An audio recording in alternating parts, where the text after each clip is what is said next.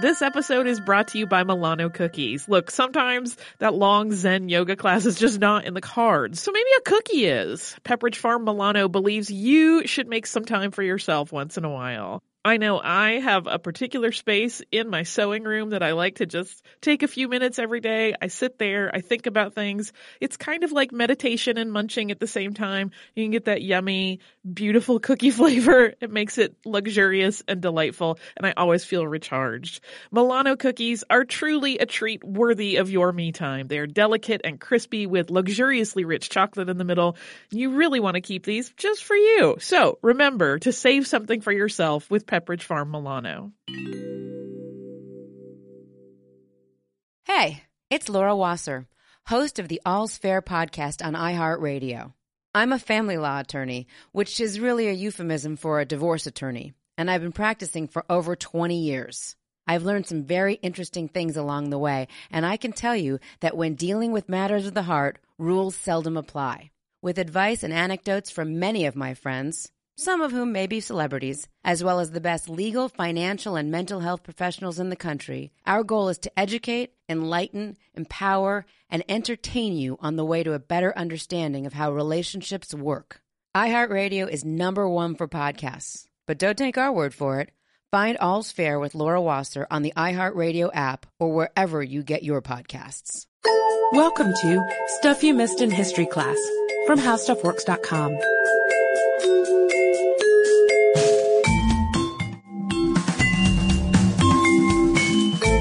welcome to the podcast. I'm Sarah Dowdy. And I'm Deblina Chakraborty.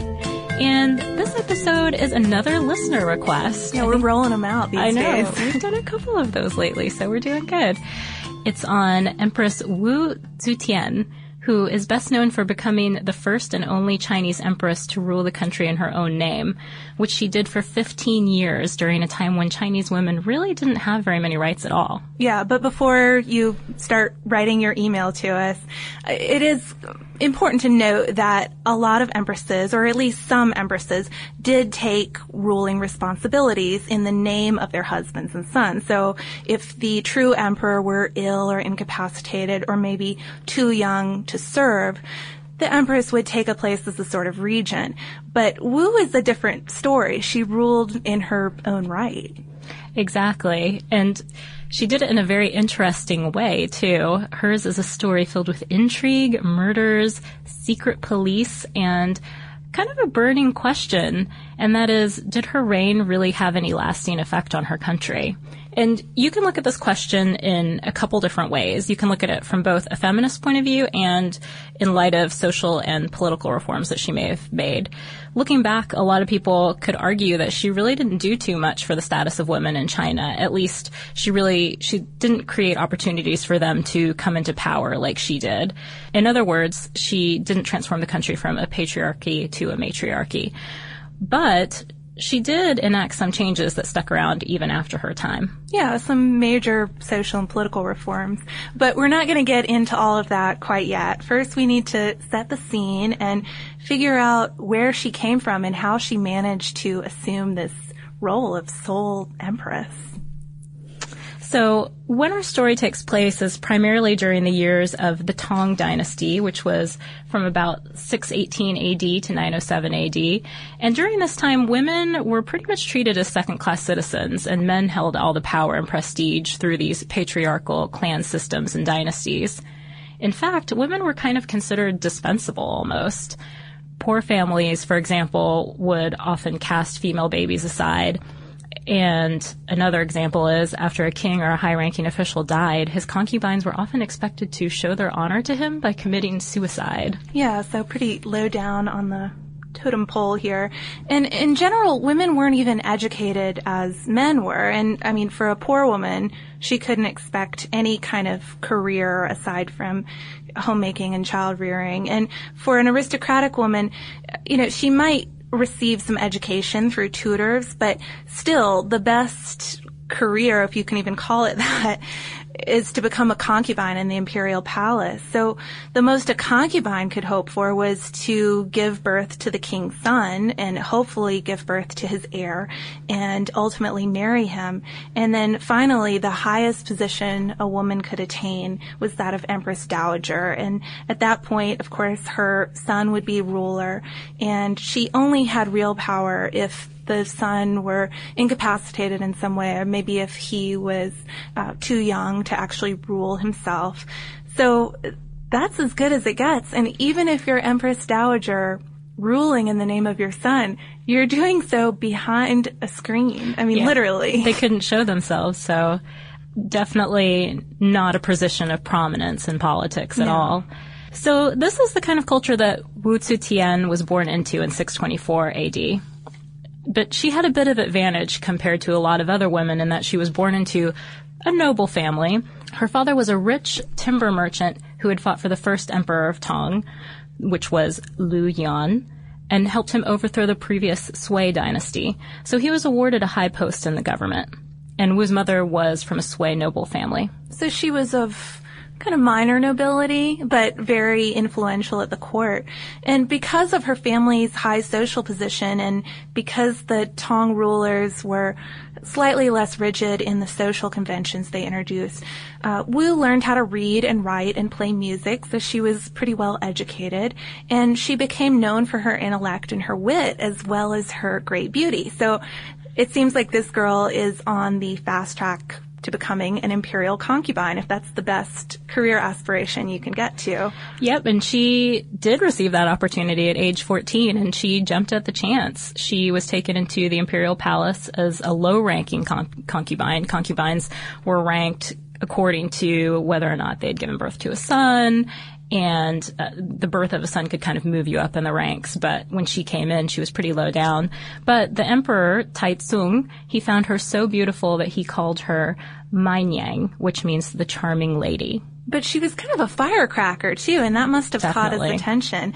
I mean, legend has it that at one point she told the emperor, legend has it that at one point she told the emperor she could control a wild horse of his if he gave her a whip, an iron mace, and a dagger. And she basically said if the whip didn't bring the horse into obedience, she'd use the mace to beat its head. And if that didn't work, she'd cut its throat with the dagger. So I don't know if that's quite what you would call breaking the horse if you end up killing the horse, but still, um, kind of a forceful young concubine, it seems. Definitely not a shrinking violet, that's for sure. And I think that the story, it, it, you could keep it in mind almost as we go through her life because I think she uses sort of a similar strategy with China almost her, during her rule. Yeah, she keeps that mace and dagger on hand, I think, for the rest of her life. Definitely. But while she was working as a concubine for Taitsung, but she also got points for being a smarty. She was assigned to work in the imperial study, which is where she was exposed to official documents and learned something about the affairs of state. So preparing a little bit for her future career in politics. And she may have met someone of great importance during this time too, and that was Taitsung's successor, who was the crown prince, Li Qi. And some people say that she may have even had an affair with him, but at least we can assume she's making his acquaintance at this point, which is, uh, turns out to not be such a bad idea. Yeah, it's crucial because very soon Taitsung dies in 649 AD, and all the concubines who hadn't had children with him, they are sent to a Buddhist convent to become nuns. And this is preferable fate to what some other concubines had suffered. According to some stuff that I've read, concubines were occasionally buried alive with the emperor that they served. So that would be bad. that would not be very pleasant. So this was kind of a step up, and we don't know exactly if Wu became a nun or not, but what we do know is that while she was there, she received a visit from her old friend Li Qi. Yeah, who of course now is the new emperor, Kaotsung. And he started to visit her regularly. And by 652, he actually brought her back to the palace to be his concubine. This was a big no-no. And that's because it was considered incestuous because she had served his father and now she was serving him. It was something that was definitely frowned upon by the court. and not good at all. But it worked out in her favor. Within a year, she had a baby boy, which put her in great position to compete with both Kaotsung's empress, Wang, and his other favorite concubine, Xiaoshu. She'd already won over the emperor with her charms and gained his trust, but she needed something extra She's to put her over a- the edge. Not a shoo in quite No. yet. Um, so that happens kind of in a roundabout way in 654 when she gives birth to a little girl, and the girl is killed soon after. And Wu actually accuses the empress of murdering the baby, even though a lot of people think that it was Wu herself who killed her and actually ended up framing Wang for it. But regardless, the emperor believes Wu. He's maybe sort of a simple-minded man, or at least easily swayed by this favorite concubine of his. He believes her and he sends both the empress and his favorite concubine away. So there she is now, last woman standing. yeah, all the chips are kind of falling exactly where she wants them to. So next step is Kaotsung promotes Wu to empress in 655, even though his court is really die hard against this move. They were against it because even though Wu was from a noble family, she wasn't from one of the big aristocratic clans like Empress Wang had been. So Wu wasted no time in using her authority to start sort of taking down the people who had been against her because she, I guess she was always worried about being supplanted because Yeah. she wasn't supported by them. She knew she had to lock down this position. So she had the former Empress Wang executed. She had a lot of the other female rivals executed. And after that, she started exiling their supporters. So over the next few years, she's like consolidating her power, getting rid of all of the political rivals, banishing them, executing them, and surrounding herself by people who she feels like she can trust. And then in 660, Kaotsung has a stroke, which causes him to go blind. He hands over all administrative duties at this point to Empress Wu. And this is a big moment for her because all the power is in her hands right now. She rules in his name for the next 23 years. And Behind the screen. behind, well, behind the screen, but she's getting to make all the decisions. Yeah. So she keeps ruling with an iron fist. She gets rid of anyone who opposes her, even people in her own family. I mean, she's ruthless. She even sets up a secret police and informer system to help her hunt down and torture anyone who's perceived as a threat to her rule. And something else is happening during this time too. Since a lot of her rivals were members of those aristocratic clans who didn't think that she should be empress in the first place, she ended up trying to surround herself with supporters and officials from outside of these clans, which obviously that was a move on her part to support her own goals, but it worked out in favor of some people who weren't necessarily part of the top echelons of society. Yeah, you buy your, your favors, essentially. So in 674, she presented the emperor with something called the 12 suggestions, which were basically proposals for policies aimed at winning the support of the common people. This is another tactic of hers to gain support. You surround yourself with nobles who like you and owe you, and then try to win over the common folks who are ultimately going to be the ones who either keep you there or boot you. Right. But as we said, I mean, this kind of works out in their favor as well. And this is where we start to see kind of what we mentioned in the beginning, some of the social and political reforms that she made.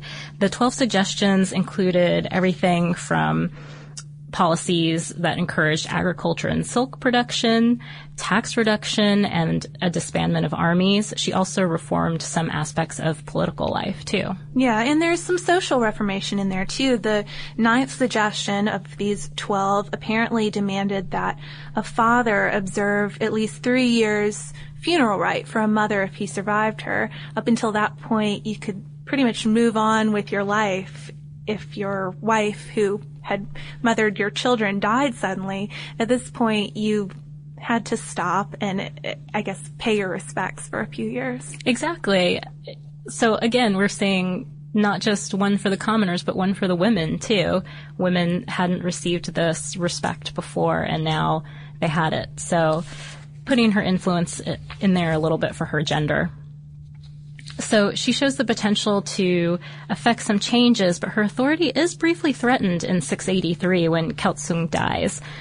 At that point, her first son is already dead, And just an aside to that, Wu is actually believed to have poisoned him in 675 for supporting her enemies. So she has the blood of two, not one kids on her hands now.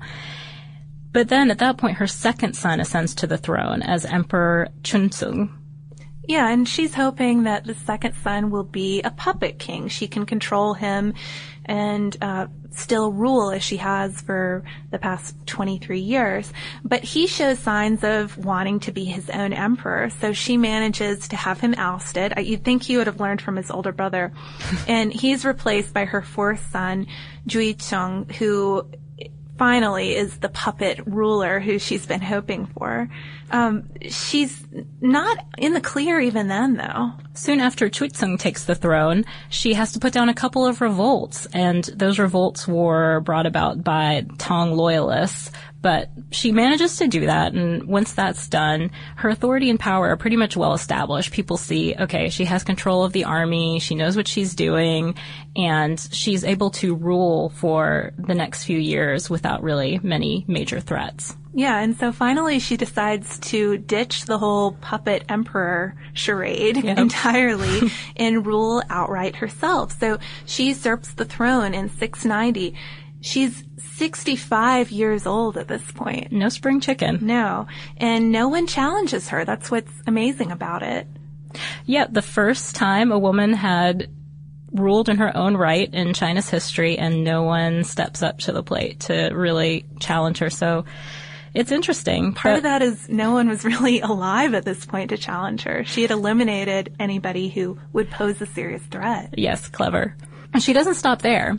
She doesn't just take the throne, she officially changes the name of the dynasty to Cho from Tong.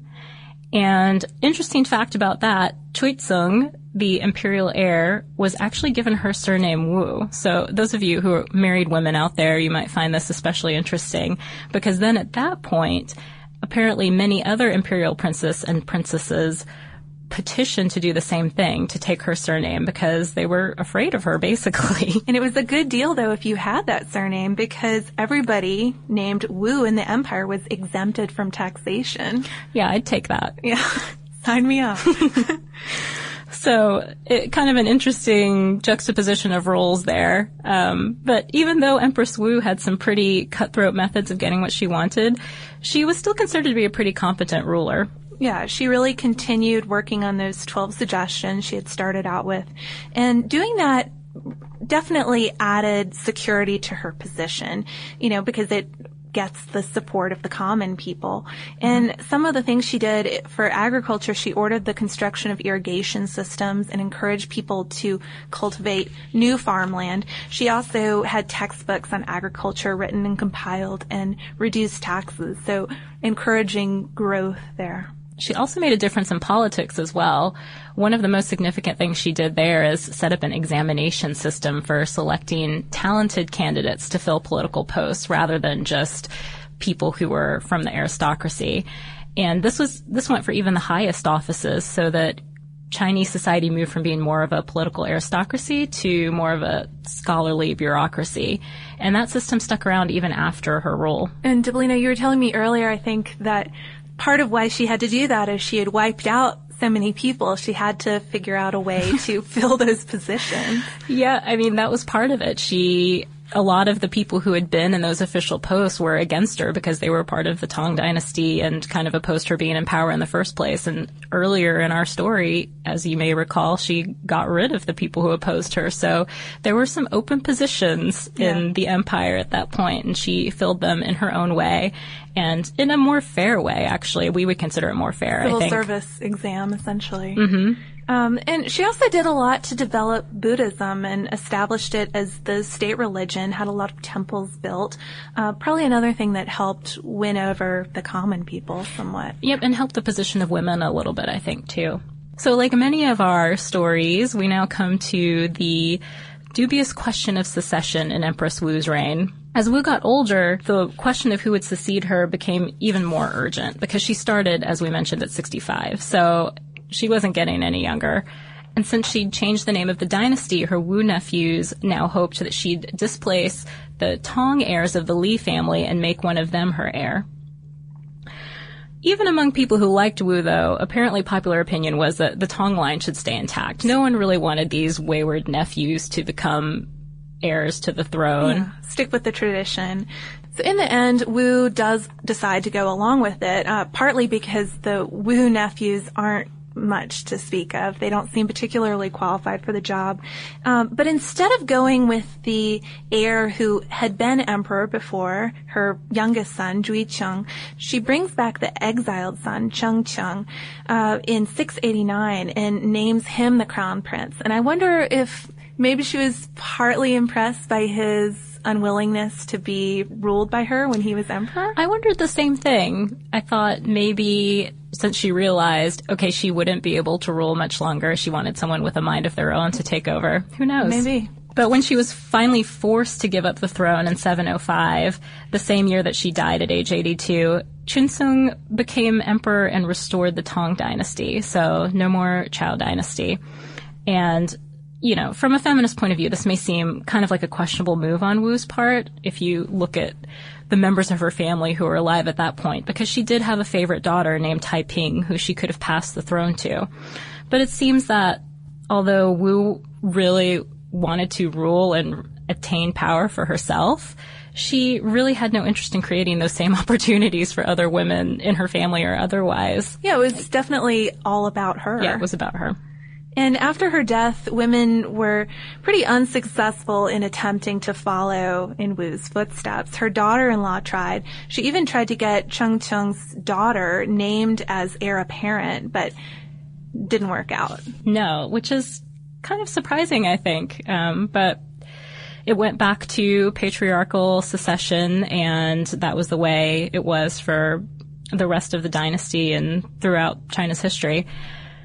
Interesting random fact though about Empress Wu. She was buried with her husband after she died in the Shangling tomb, but according to her wishes, the tombstone was left blank. And some think that maybe she left it blank for it to be a symbol of her absolute power, which went beyond words. But others wonder if she just wanted future generations to decide for themselves, kind of like we're doing right now, how she should have been evaluated or judged.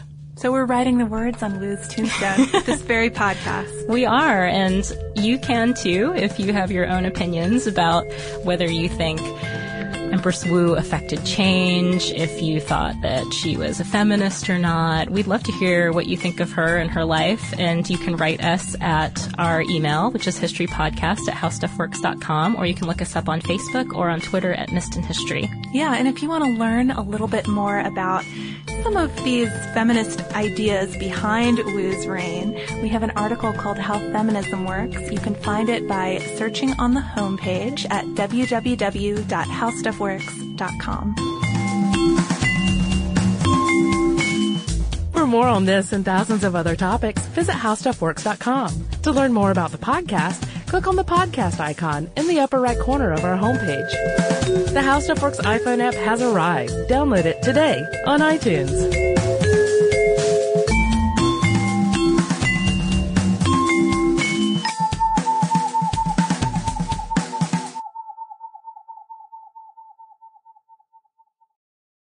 We are going to Italy. After the success of last year's trip to Paris, we are planning another similar trip, still with defined destinations, this time to Rome and Florence. Yeah, we are going to spend a week exploring some amazing things. We're going to have city tours of both Rome and Florence. We're going to see the Roman Colosseum, the Vatican Museum, and the Sistine Chapel, St. Peter's Basilica, Vatican City. This is just a tiny fraction of all the stuff we're going to get to do.